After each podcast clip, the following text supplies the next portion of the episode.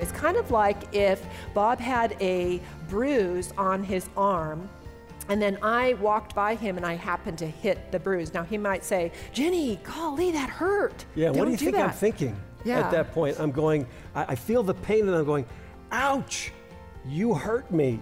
Dr. Bob Paul and his wife Jenny on Focus on the Family Minute, explaining how couples can unintentionally cause each other pain. That's immediately what I thought, cause and effect, right? But what's the truth? Did she hurt me? No, she just bumped my bruise. The bruise, the wound was already there. She tapped it, and sure, there is a bit of a cause effect, but the magnitude of what I feel is greater because there was a pre existing wound. And most of the buttons that you possess, you brought with you to the party. Being honest about where you're hurting is the first step toward healing in your relationship. Hear more from Bob and Jenny at FamilyMinute.org.